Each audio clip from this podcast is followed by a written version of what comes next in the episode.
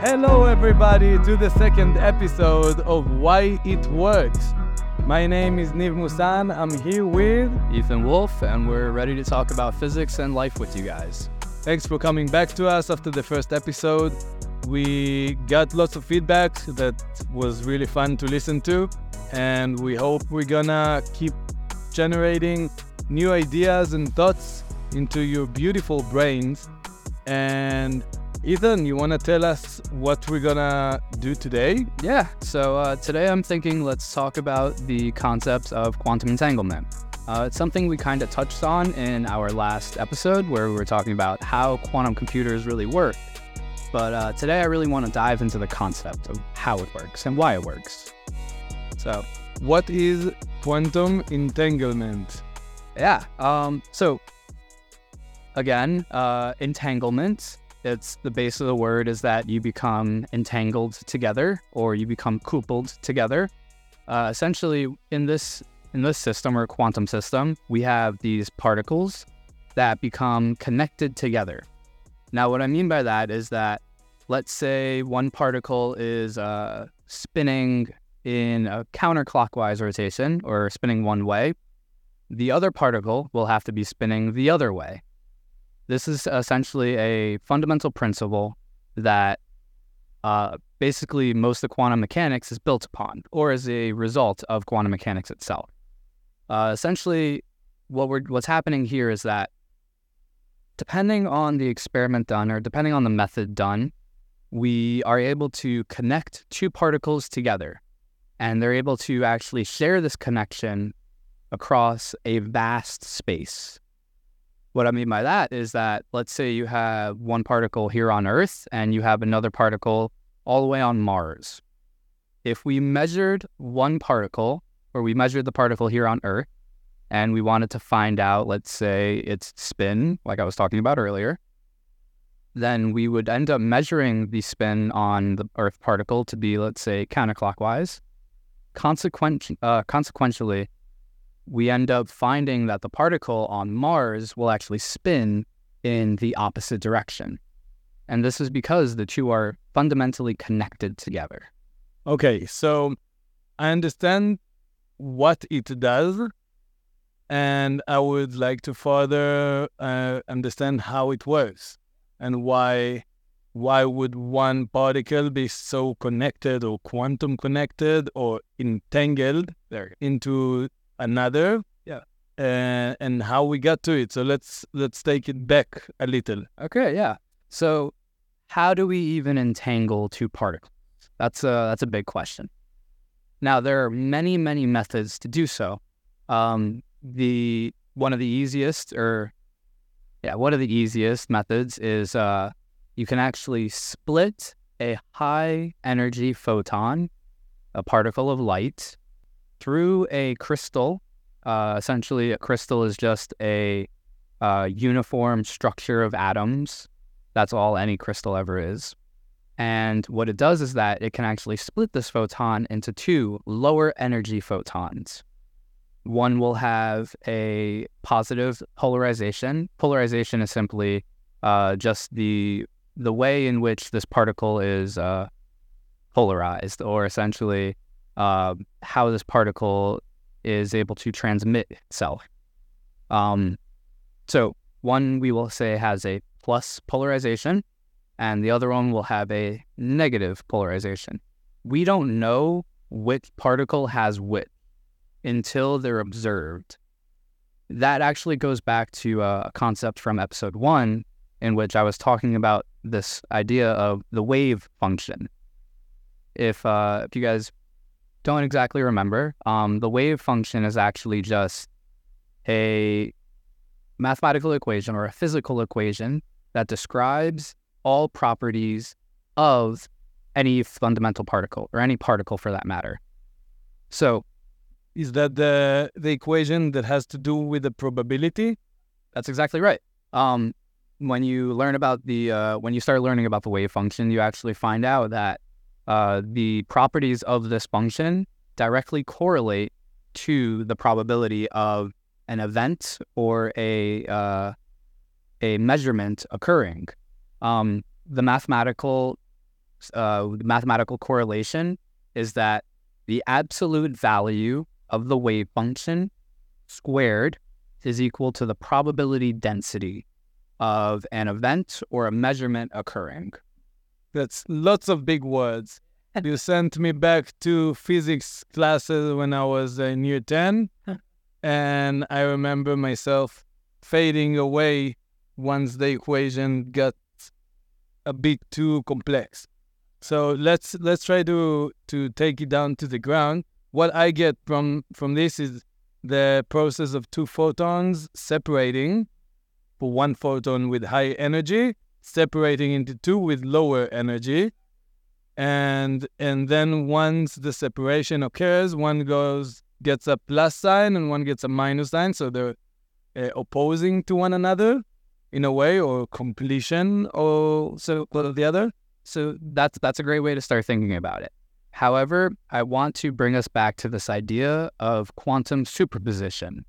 Remember how we were talking about the fact that until a particle is measured, it can exist in every state at the same exact time. So the same thing applies to these photons. It's like the Schrodinger's cat. Uh, the if you if you have a cat in a box and you're asking someone if it's dead or alive, the cat is silent for that uh, no meowing, no meowing, or you have earplugs in. Yeah.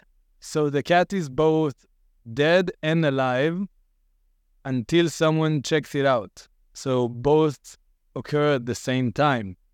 And that's what it sends me when you say Yeah, no, that that's exactly right. Um the whole thought hypothesis or the whole thought experiment behind Schrodinger's cat is to explain this weird um this weird phenomenon about uh, superposition in quantum states or in the fundamental structure of our entire world.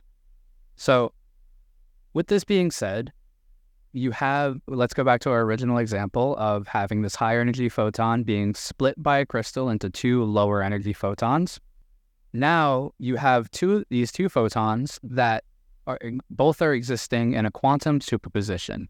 One photon, or both photons for that matter, have both the plus and minus. Now, the way that it's described is, is through the wave function itself. The wave function is what describes all possibilities that the photon can exist in. So until a measurement is made, both are existing in this superposition. Both are dead and alive. Um, and so, yeah, that's actually one of the really cool things. And basically, with this idea, we have that until this measurement is, uh, is a, you know, until this measurement occurs, you have both the positive and negative going about in their own separate ways. But because they were created from one source, they're connected together. It's uh, such a fascinating concept, but it, it is one that is true. We've proven it through a. there was one of the coolest experiments we did actually I want to say three three to four years ago where we had uh, some scientists on the ISS or the International Space Station, and we had uh, some scientists in one of the countries I can't remember. But basically, we, you know, we split these, we split a photon, and we ended up measuring one on Earth, and instantaneously, the wave function collapsed or collapsed. Sorry, for um, the particle or the photon that was on the uh, on the ISS, and so it was actually experimentally verified that even though these particles were separated by a very far distance, the uh, wave function collapse at basically not the same instant, um, but at a rate that would have taken uh, like any sensors or any uh, standard of light uh, about ten thousand times faster, if I recall. If I recall. What do you mean by collapsed? The wave function exists while there's no measurement occurring because then nothing makes it uh, certain or makes it one. Like Schrodinger's cat, once the observer has been added to the equation, then the equation changes. So when you say the wave function collapse, it, it means it becomes no longer a changing variable, it becomes defined. Exactly. That's exactly right. So once you add these observers or these measurements, um, you actually end up causing the cat to be dead or alive rather than dead and alive. This is uh, the same principle that we were actually talking about with co- uh, quantum computers. It's that the you know they exist as both a yes and a no until a uh, until data is put into the system, it's run through, and the result is uh, made. Once the result is made, the reason why, or the reason why the result even exists in the first place is because at the end of the experiment, at the end of doing all of these yeses and nos at the same exact time, you end up with one result. You end up collapsing the wave function into one defined result. And that's really what it is. We're going from probabilistic to definite. It's like making decisions in life. You have 10 ideas in your brain that all can occur at the same time. And once you make a decision, this is, it's really reality itself. Exactly. Um, and so that's that's a really cool thing to think about, you know? Until a decision is made or until a measurement is made, until the wave function collapses, it is all possible. Everything is possible. One. I like that. I like that statement. I want to take us back to the photon that we split into two, and that created the uh, the idea of uh, the entanglement, because that's two photons coming from the same source, and they are connected in ways that I don't know. Do we understand it as a human species? How it works, and what causes them to be connected? So yeah, that is uh, that's a great question. Um, so this is one of the topics that us as physicists are trying to still figure out. Um, whether it's there may be a uh, well, most likely is a quantum structure to the very fabric of the universe itself, the very fabric of space time itself, in which, uh, let's say, not necessarily gravity, but let's say there's um you can imagine a filament or a string, if you will. And this string is basically one of the strings of the fabric of the universe. When something is created and split into two smaller parts, like our photon, this string is connected between the two. And as they get further and further away, this string increases in its uh, distance or increases in its length but it's still connected. It's still connected between both sources. Exact. So following that analogy, if it's true, that's the the string theory, right? Not necessarily. Um, it's more of an analogy. It can also be true with uh, quantum loop gravity. Uh, these are two bridges of quantum gravity, or explaining how uh, gravity itself works on the quantum level. Um, but you can interpret it as string theory or loop quantum gravity. But for the if I follow that analogy, that means that I, I'm taking it to the spaces of love. And if I'm looking for my true love, I can be certain that we should we should be if existence uh, is all connected and we all come from the same source and head to the same source. So we are connected, even if I'm here and she's in China right now. My actions and thoughts and behaviors affect the way that she rolls in life. Yeah, I mean that's that's entirely possible. Like I said, everything is possible with when it comes to quantum mechanics and it comes to the very fundamental structure of our universe. It's uh it's fascinating to think that you know we all we're all stardust. That's just that's how it is. That's how it works. Um, so whether soulmates or true love and any of that exists is uh, entirely dependent on whether these uh, these strings stay connected. Now, what I was trying to refer to earlier or get to earlier is that this string is entirely connected. But once the wave function collapse or an observer slash a measurement is introduced, it is snapped in two reason why is because now you're you're bringing back this whole probabilistic field or this whole idea that you're existing in multiple states, this idea of superposition, you're essentially cutting that off now. and you're making things defined, definite for that matter.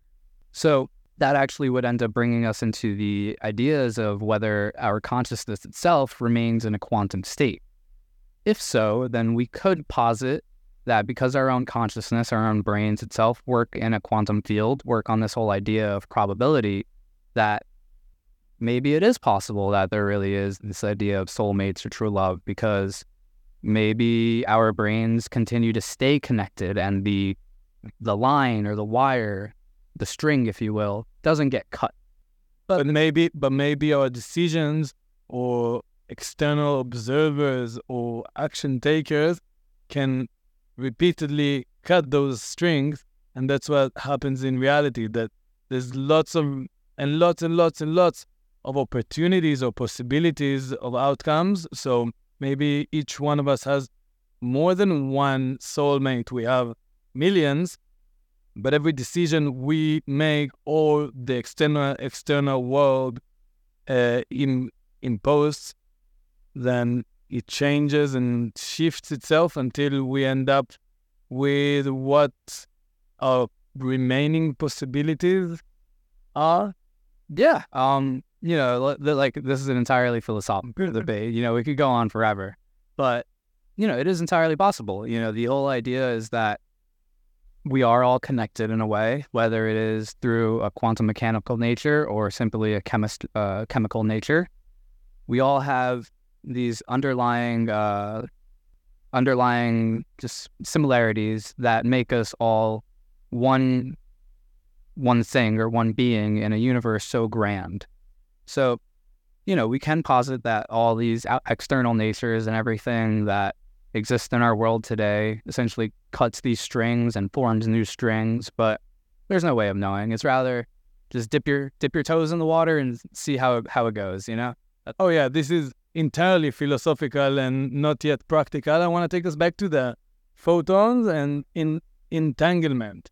So from what I understand, we we can create a process that uh, splits a photon into two and then do some cool stuff with it and see how one affects the other? Can we do it with other matters?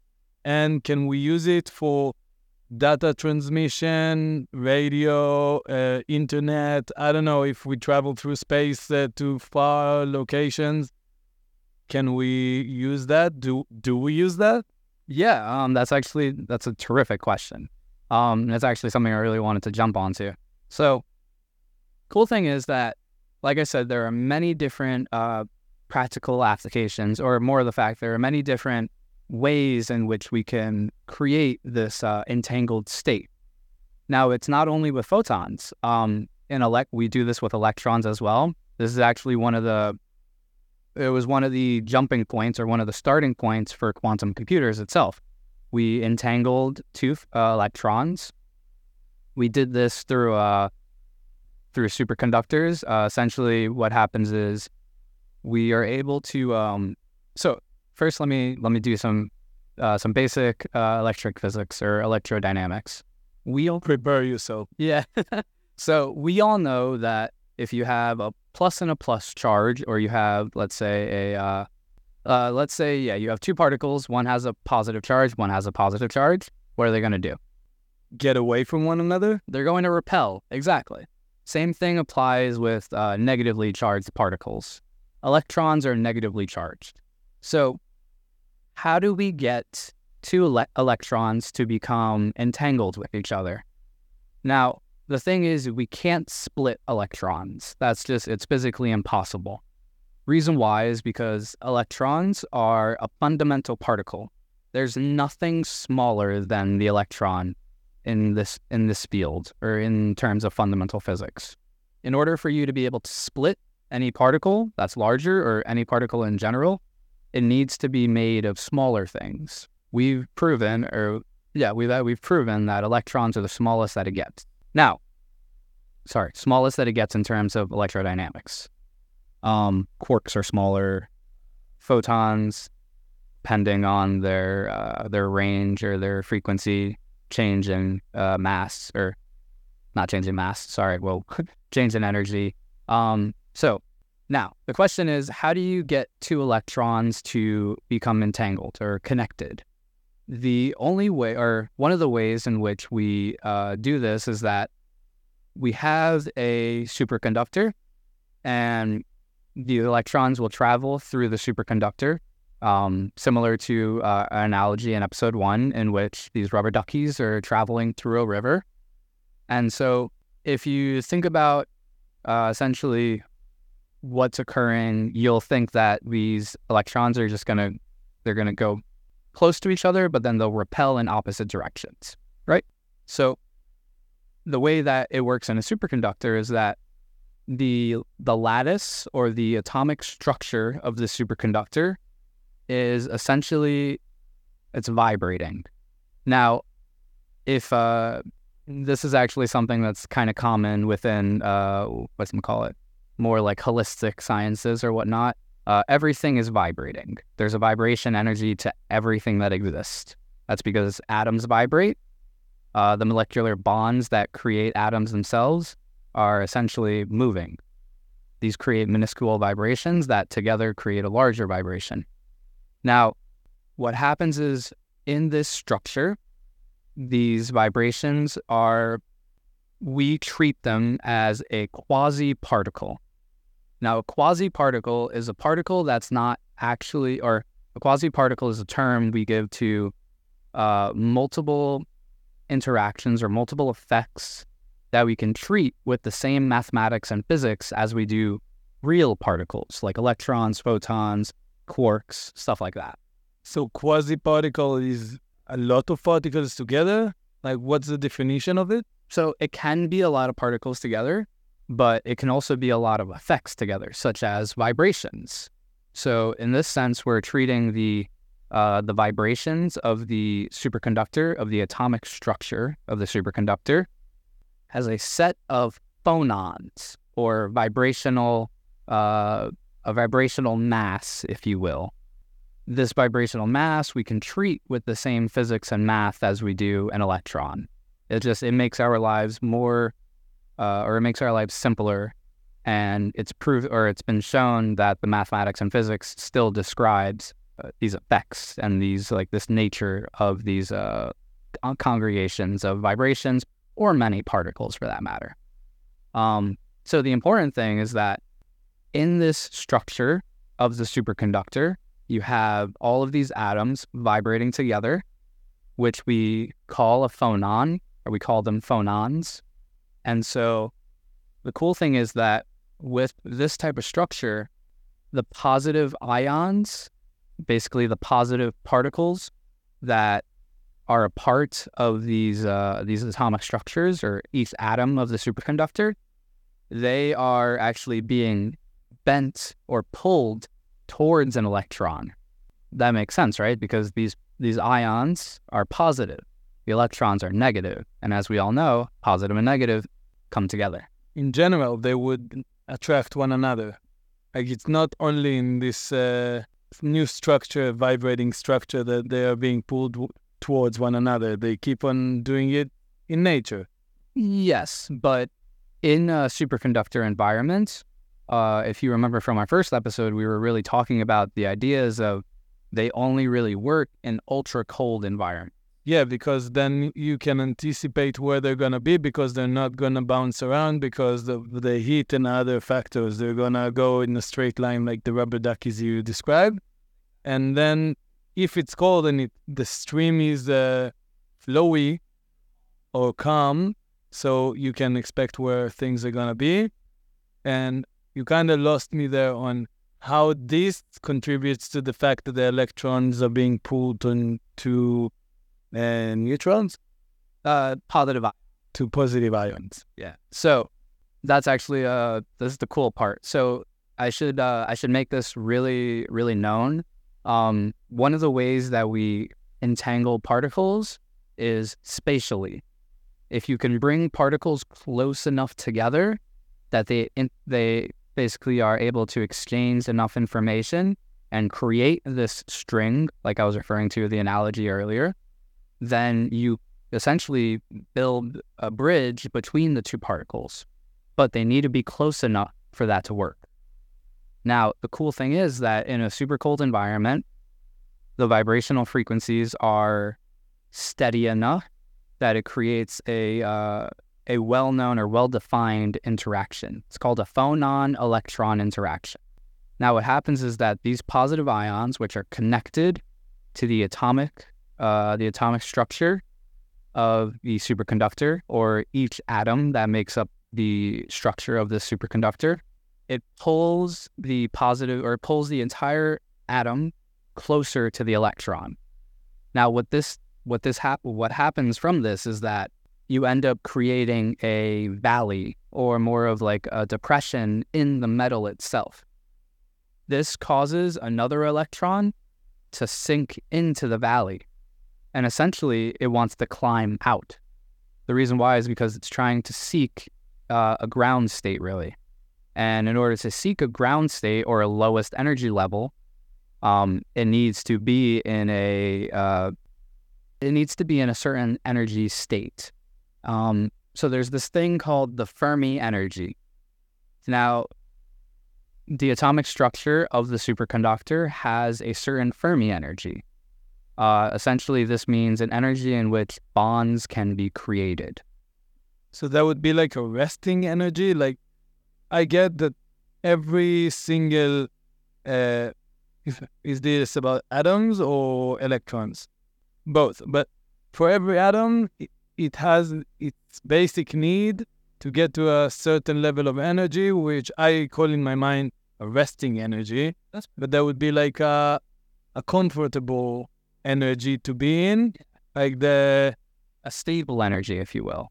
And so, yeah, no, that's that's exactly right. Um, in order for these atoms to connect to one another, in order for any atoms to actually connect and build larger structures, in order for us to even live, they need to be able to uh, reach this Fermi energy.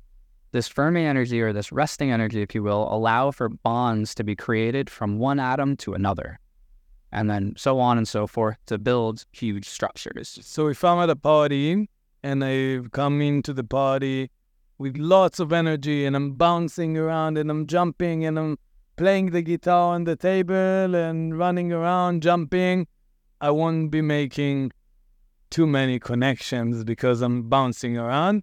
And if I go to the opposite way, if I come a bit down and uh, tired and moody, I wouldn't be making conversations or connections as well. So I need to be at my Fermi state sure. in order to make these connections and bridges and then get myself entangled. Yeah, no, that's that's actually a great analogy. Um, so yeah, like building on this idea, it's that now we have this entire atomic structure, and now we have this uh, this essentially change in the structure of uh, the superconductor itself, where one electron is being, or one uh, atomic or one atom is being pulled towards the electron. And now this other electron that's traveling through is basically being pulled towards the other electron. This is perfect because now the electrons are actually forced to move close to each other and not repel. So basically, what's happening here is that the Fermi energy is stronger than the energy of repulsion between the electrons. So the energy of repulsion is the need of every electron to get away from electrons because they have the same charge. Exactly. That's exactly right. And so this is perfect because now, because this energy is stronger than the energy of repulsion, these electrons have no choice but to get close to each other. And now they get close enough to each other that they actually create this entanglement, this uh, the structure or the string, if you will, that binds them together. And these we call Cooper pairs. Uh, Say again? Cooper pairs. It's essentially just the name we give to two electrons that have now been bonded together. This is exa- uh, this is basically one of the other examples of how entanglement or how we perform entanglement on all of these particles that exist or all these fundamental particles that exist, or in this case, electrons. And then once they're entangled, do they travel together? Are they physically bonded? And another question, how like does time take a factor in this? Or do you just have to get them in the right energy, in the right a physical location and then it just happens like this? Or do you have to expose them to one another for a specific amount of time? Yeah, that's a great question. Um, so the cool thing is that, uh, so uh, first question, I'm gonna work with the second question and work back. Um, so the cool thing is that the very interaction between the phonons and the electrons allow for this uh, entire process to take hold. Uh, it's not instantaneous, but it's a very quick interaction. So luckily, we don't have to really do much of anything in this case. We just have to keep it in an ultra cold environment, and uh, the the physics takes hold and it works out everything for itself. Now, uh, oh well, lost my train of thought for a second. Sorry, guys. Your string of thoughts. I was I was asking I was asking if after they get entangled, if they travel together, or if they're stuck to, together into one, or do they just create the bridge and then They anything can happen? Yeah. Okay. Yeah. So for Cooper pairs uh, specifically, they stay within proximity of each other. Um, however, this is not to say that you couldn't split them apart further, and they still wouldn't hold this bond together. The thing is, until uh, until an observation is made or until a measurement is made, uh, they essentially share this connection. However, there is a distance in which electrons will eventually reach uh, too far, and they won't be able to actually uh, share this Cooper pair anymore, or share this bond anymore. That's just due to uh, Coulomb interactions. These are just uh, uh, these are just electrodynamic interactions between two particles which have charge. But if that becomes overcome, then the bond is broken. So in quantum computers, uh, we keep all of these qubits close to each other. We, cle- we, know, we keep them in a nice confined space, and they're able to interact with each other and create this built system or this more integrated system or this quantum system. Um, and so it also depends on what type of particle you're working with. Uh, in this case, for electrons, like I said, you have to keep a close enough distance. For photons, you can split them between, you can split them light years apart. You can have one here and one all the way in another galaxy, and they would still be connected. So we figured out a way to use that in order to transmit messages, uh, if it's photons and I don't know any type of media or encrypted code. Yeah. Um, so the whole the cool thing about quantum entanglement is that as we advance our understanding of it and we advance our engineering of the or advance our applications of quantum entanglement into engineering, we can eventually start to do these cool things called quantum teleportation, um, quantum systems information, which is like building up a quantum internet. Um, Whoa, whoa, whoa, whoa, whoa. What's quantum teleportation? I want to have that tool. yeah, so It's been a dream of mine since uh, I think if if I'm being asked what's my number one superpower to choose, uh, I would I would get teleportation. yeah, um, So you're telling me now that it's actually possible? Well, not for a little while. Uh, you know, first we have to actually dive deeper into the physics of it. Uh, not to mention, it's a bit more complicated to entangle classical, uh, classical pieces of information. What I mean by that is that uh, at a certain point in size, you go from the quantum regime to the classical regime. Um, basically, when you get to like building structures of atoms, you know, chemistry, if you will, you start getting more into the classical regime where classical physics takes a hold, uh, i.e., not the ideas of quantum superposition where, you know, these states exist all in the same state at the same time. Probability. Essentially, there's a, there's a point in which things don't become probable anymore, but rather definite. So it's a lot harder to go from, you know, let's say human being, or let's say even something as simple as like uh, a worm. A what? A worm.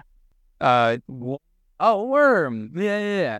Yeah. So let's say a worm, or even something that's not alive, let's just say like a piece of paper. So a piece of paper is classical.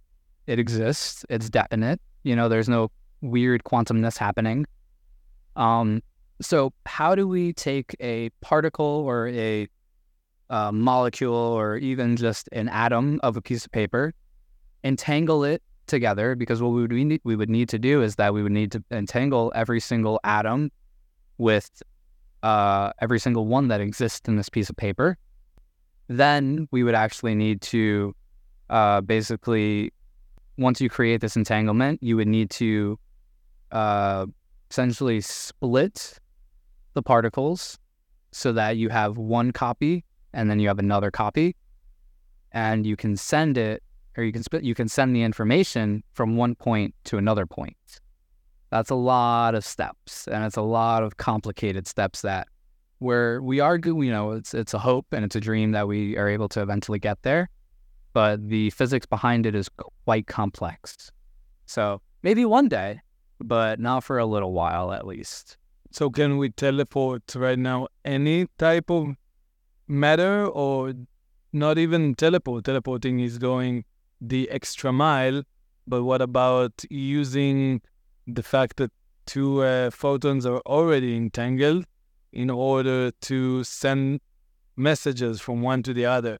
Let's say, because even if you have the basic movement uh, opportunities, like go left to right or up and down, then people have used pulse or no pulse to send messages or compute. Uh, we have uh, Morse code, so we can use that. Can we do it today? Is this is this happening? Yeah, yeah. yeah. So um, we're actually we're working on it at the moment. Uh, so the whole idea of um, remember that experiment I was talking about where we completed a few years ago in order to prove that quantum entanglement is a real, you know, a real construct of our universe, i.e., doing the photon split, having one on Earth and having one in the International Space Station. So it is uh, it is being done in the most basic of sense. So currently, or in the in the terms of quantum teleportation, what we're doing is that we're only able to transfer or transmit quantum information. Uh, essentially, what I mean by that is that we're transferring information that is uh, held between these quantum particles. So uh, basically, like like I was saying earlier, we have a photon that has a polarization of let's say plus, or technically plus and minus, and the other one has plus and minus as well. Once the measurement is done on one of them, the other one immediately, uh, or almost immediately, it becomes a defined state as well. So of the opposite. Of the opposite, exactly. So in a way, that's actually transmitting this information from one point to another without being hackable. So it it would act. This is one of the coolest things about the ideas of quantum teleportation.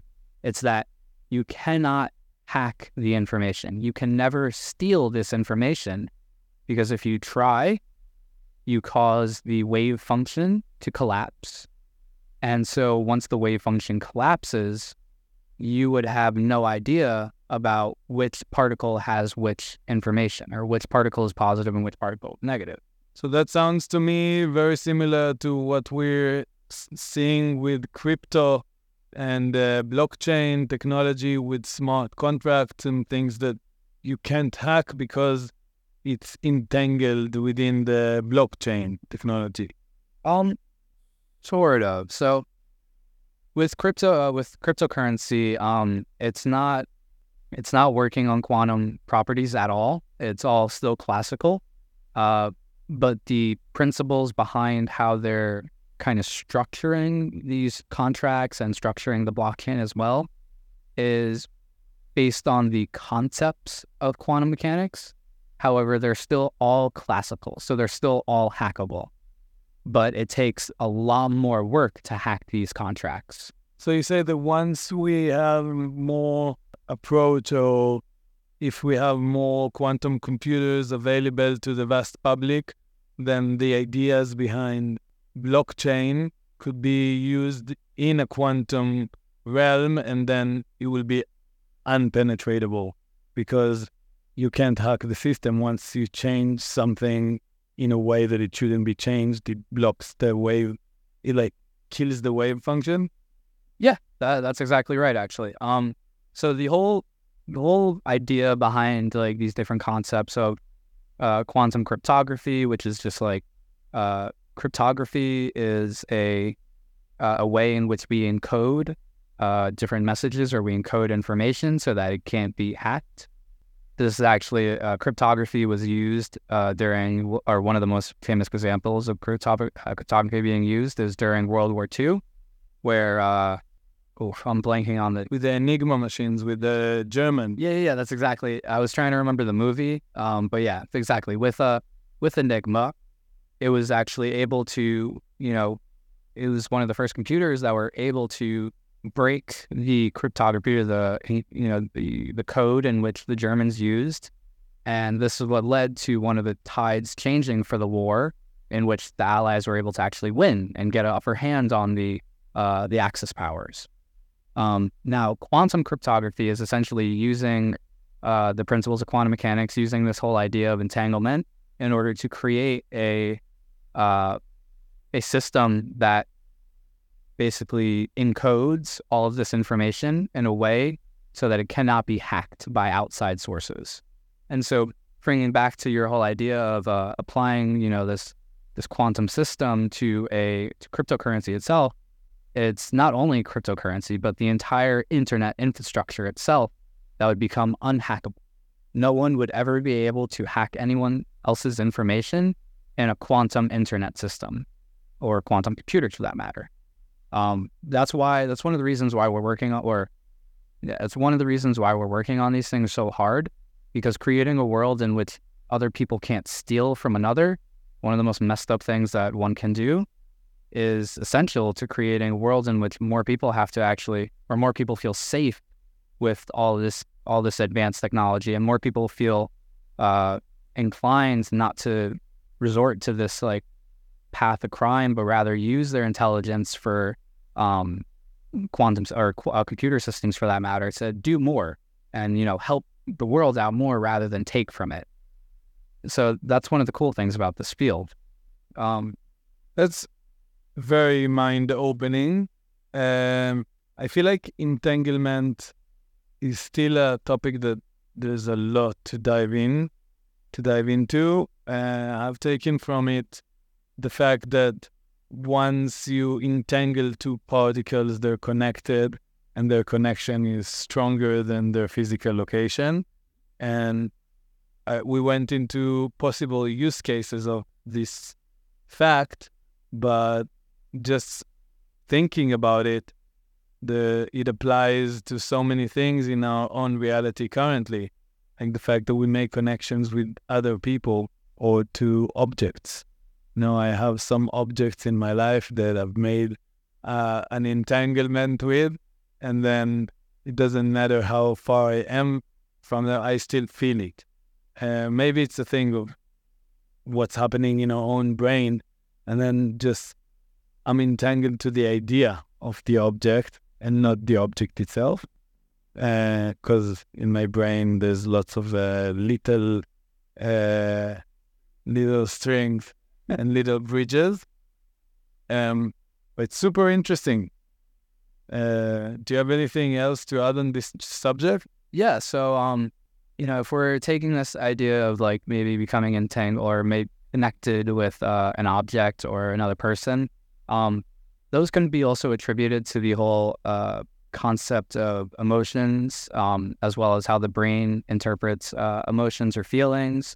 Uh, those are more of a biochemical, mm, yeah, more of a biochemical stance, or at least the way I see it. Sure, we could interpret the idea that we're making these quantum entangle or these entanglements between ourselves and another, or ourselves and another thing.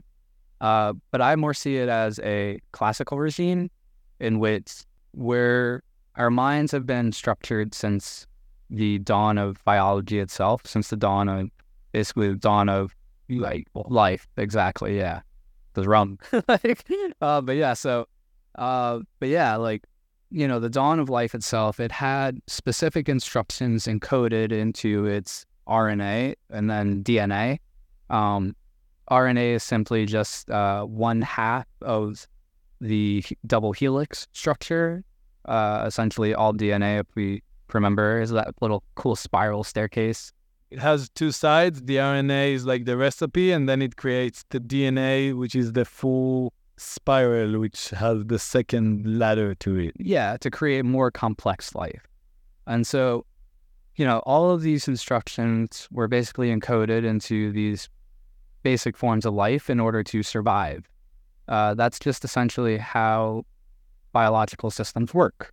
You know, and this is more of a debate for maybe our next episode or more of a topic for our next episode. I don't want to dive too deeply into it, but if you, eh, I'm going to leave you with a thought that, you know, we had to, you know, our initial structures had to have these information or this, uh, this information programmed into the RNA and then DNA in order for us to survive, for us to eventually thrive and you know create larger communities, create more life, because that's essentially always the uh, the the specification or the wants that any biological life form uh, needs to have. Otherwise, if you don't have these instructions for like fear, happiness, uh, hunger, thirst, all these different things, then you eventually would die off, correct? And so now as we evolve or as we evolved as life forms, you know, we needed to create more complex feelings or emotions, if you will. And so then you create the ideas of anger and uh, more like uh, anger, excitement, basically instinctual drives like uh, where to hunt or like how to hunt or how to avoid danger, you know, all these different things. Now, keep advancing and keep advancing your life, these life forms. You're eventually going to start creating uh, emotional bonds or these connections, and that's where like early humans and like early life forms started to do. They started to create these bonds in which it was like, okay, I need to connect with this group in order to feel safe, in order to be fed, in order to stay alive. And so, you know, all of these instinctual programming or all these instinctual instructions are still in our DNA today. They're maybe not as prominent because of how advanced we've become as a society or as a species, but they're still there. Um, and so, with these ideas in, in place, if you think about how your brain releases a certain amount of neurochemicals that correlate to a certain feeling or emotion, your brain does that since the day you were born it starts to create all these different ideas, all these different neurochemical, you know, uh, instructions, if you will, or all these certain neurochemical balances that correlate to a specific emotion. And so all of these things become registered in your brain and it starts to create an entire structure for how you see the world. You know, that's whole, this whole idea of nurture versus nature, but it's not nurture versus nature. It's nurture and nature that create who you are. So when we think about these ideas behind, you know, creating connections with other people, creating connections with our families, creating connections with objects, if you will, it's more of the brain doing these different neurochemical uh, secretions or creating these certain neurochemical balances when you get input data or you get, you know, feeling something or you see something.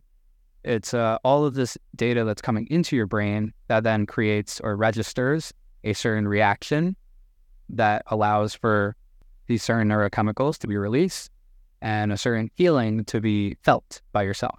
So I personally don't like, or I personally don't see making connections between people and things and all that as uh, as a physics topic, but more of a biochem or biochemical or biological uh, stance itself. And then it takes a lot of the edge off because if it's biological and it's all in our nature and the way we were born, raised as individuals and as species, then we shouldn't be worried because the connections that are meant for us will just occur because that's the the feelings our body will generate once the connection occurred. Will sustain it and make it plausible and if not then not so a lot of the time, uh, not, not a lot of the time, but sometimes I find myself asking why something didn't work or why a connection is not suitable for me or for the other person. And from what you're saying, all biology and the right connections and the the easy connections in life they occur because they should because that's how my biological body and brain was designed to to soak into and same goes with the the other person. Exactly. Um but then it also raises this other idea of uh you know this whole concept of uh fate if you will or more of the fact that does our universe follow a structured plan? You know because if you think about it the our universe began at a point it began with initial conditions uh, essentially parameters that described how our universe would evolve. So, if this is the case, then, or it is the case, then these initial conditions basically spell out how the universe will evolve, how how all of these probabilities will uh, take fold or become from probabilistic to definite. And so you have to ask yourself, sure, my brain, you know, my biological standing is what creates all these connections between people and things and whatnot and places. But does the entire structure of the universe that was already possibly predetermined from its birth had led me to these different events in my life? So it's it's a very interesting and what do you think? Oof. uh, I think we might have to save uh, the entirety of what I think for the next episode. But what I think is that our universe followed a set of initial conditions that essentially spelled out how it would evolve from beginning to end. So each event that occurs in your life, or any of our lives for that matter, were going to occur regardless of what we thought we were going to do. Including our choices and decisions. It was all embedded in. And if, even if we make a bad or wrong decision, we are still on the path because because we needed we needed to go through that, and that was a part of the grand plan, and that also takes some edge off and takes some anxiety off the equation because you just flow with it. I know some people work super hard in order to achieve their goals and dreams, and some people just meditate for a few hours a day and they get the things they want. And that resonates. It resonates, uh, and for me, it generates trust, whether it's right or wrong, because we don't really know. It's all theories, but for me, it, it makes me trust the path and my uh, internal needs or wants or desires and just follow them because it's natural and and follow my path. I think we should wrap this up. Uh, my mind has expanded. I think I soon will need a new skull. so, uh, in order to wrap up, you want to go over what we discussed today and uh, let our audience keep their day with maybe a question to debate with themselves? Yeah, sure. So, you know, today we started from these whole concepts of quantum entanglement, what it means to be entangled for that matter. We discussed different examples of how we can create this entanglement between fundamental particles like photons and electrons. A cool little tidbit is that we can also create them between atoms, but uh, I'll save that for maybe your own research if you'd like. Um, and so, you know, we went from there and we started to build onto these ideas of uh, maybe are we all entangled in a way? Are does entanglement guide the way that we exist, the choices we make, the way we live our lives? And then we actually ended up in a really cool place of like why we have these connections with certain people, certain things, certain places, and whether it is a physical connection or whether it's biochemical react, uh, reaction or connection for that matter. Or maybe we all exist in a massive superconductor supercomputer or quantum computer in that matter, uh, a simulation, if you will.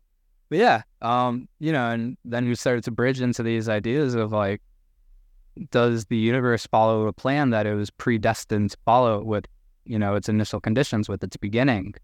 And so I want to leave you with this question to ask yourselves Do you make your own choices? Or is it a choice that you were always going to make? That's a really, really tough one. I don't know if I will find the right solution for it, but it's a great question to to play with and and even test it out if you have some opportunity in the next day or two to to question your own decision making and see if you can make a change and see where that leads you. I think it would be a fun fun thing to do. So thank you everybody for being with us today at the second episode of uh, Why It Works. If uh, you have any questions or any thoughts or you think we got something not specifically correct or totally wrong, we're happy to hear your feedback and uh, we're always looking to expand our minds and grow and, and learn and produce better content. So you can send us an email to whyitworkspod, P-O-D, at gmail.com. Our email is also available in the description just in case uh, you guys don't catch it. So, again, feel free to email us with any questions as well. Feedback is really appreciated. And if you guys just want to say hi, you're more than welcome. I, I would love to meet all you guys. Yeah, we're happy to entangle. And thank you so much for listening. If you can share with some people you think would appreciate this content, we would appreciate it. And until next time, have an amazing day. And we'll see you there.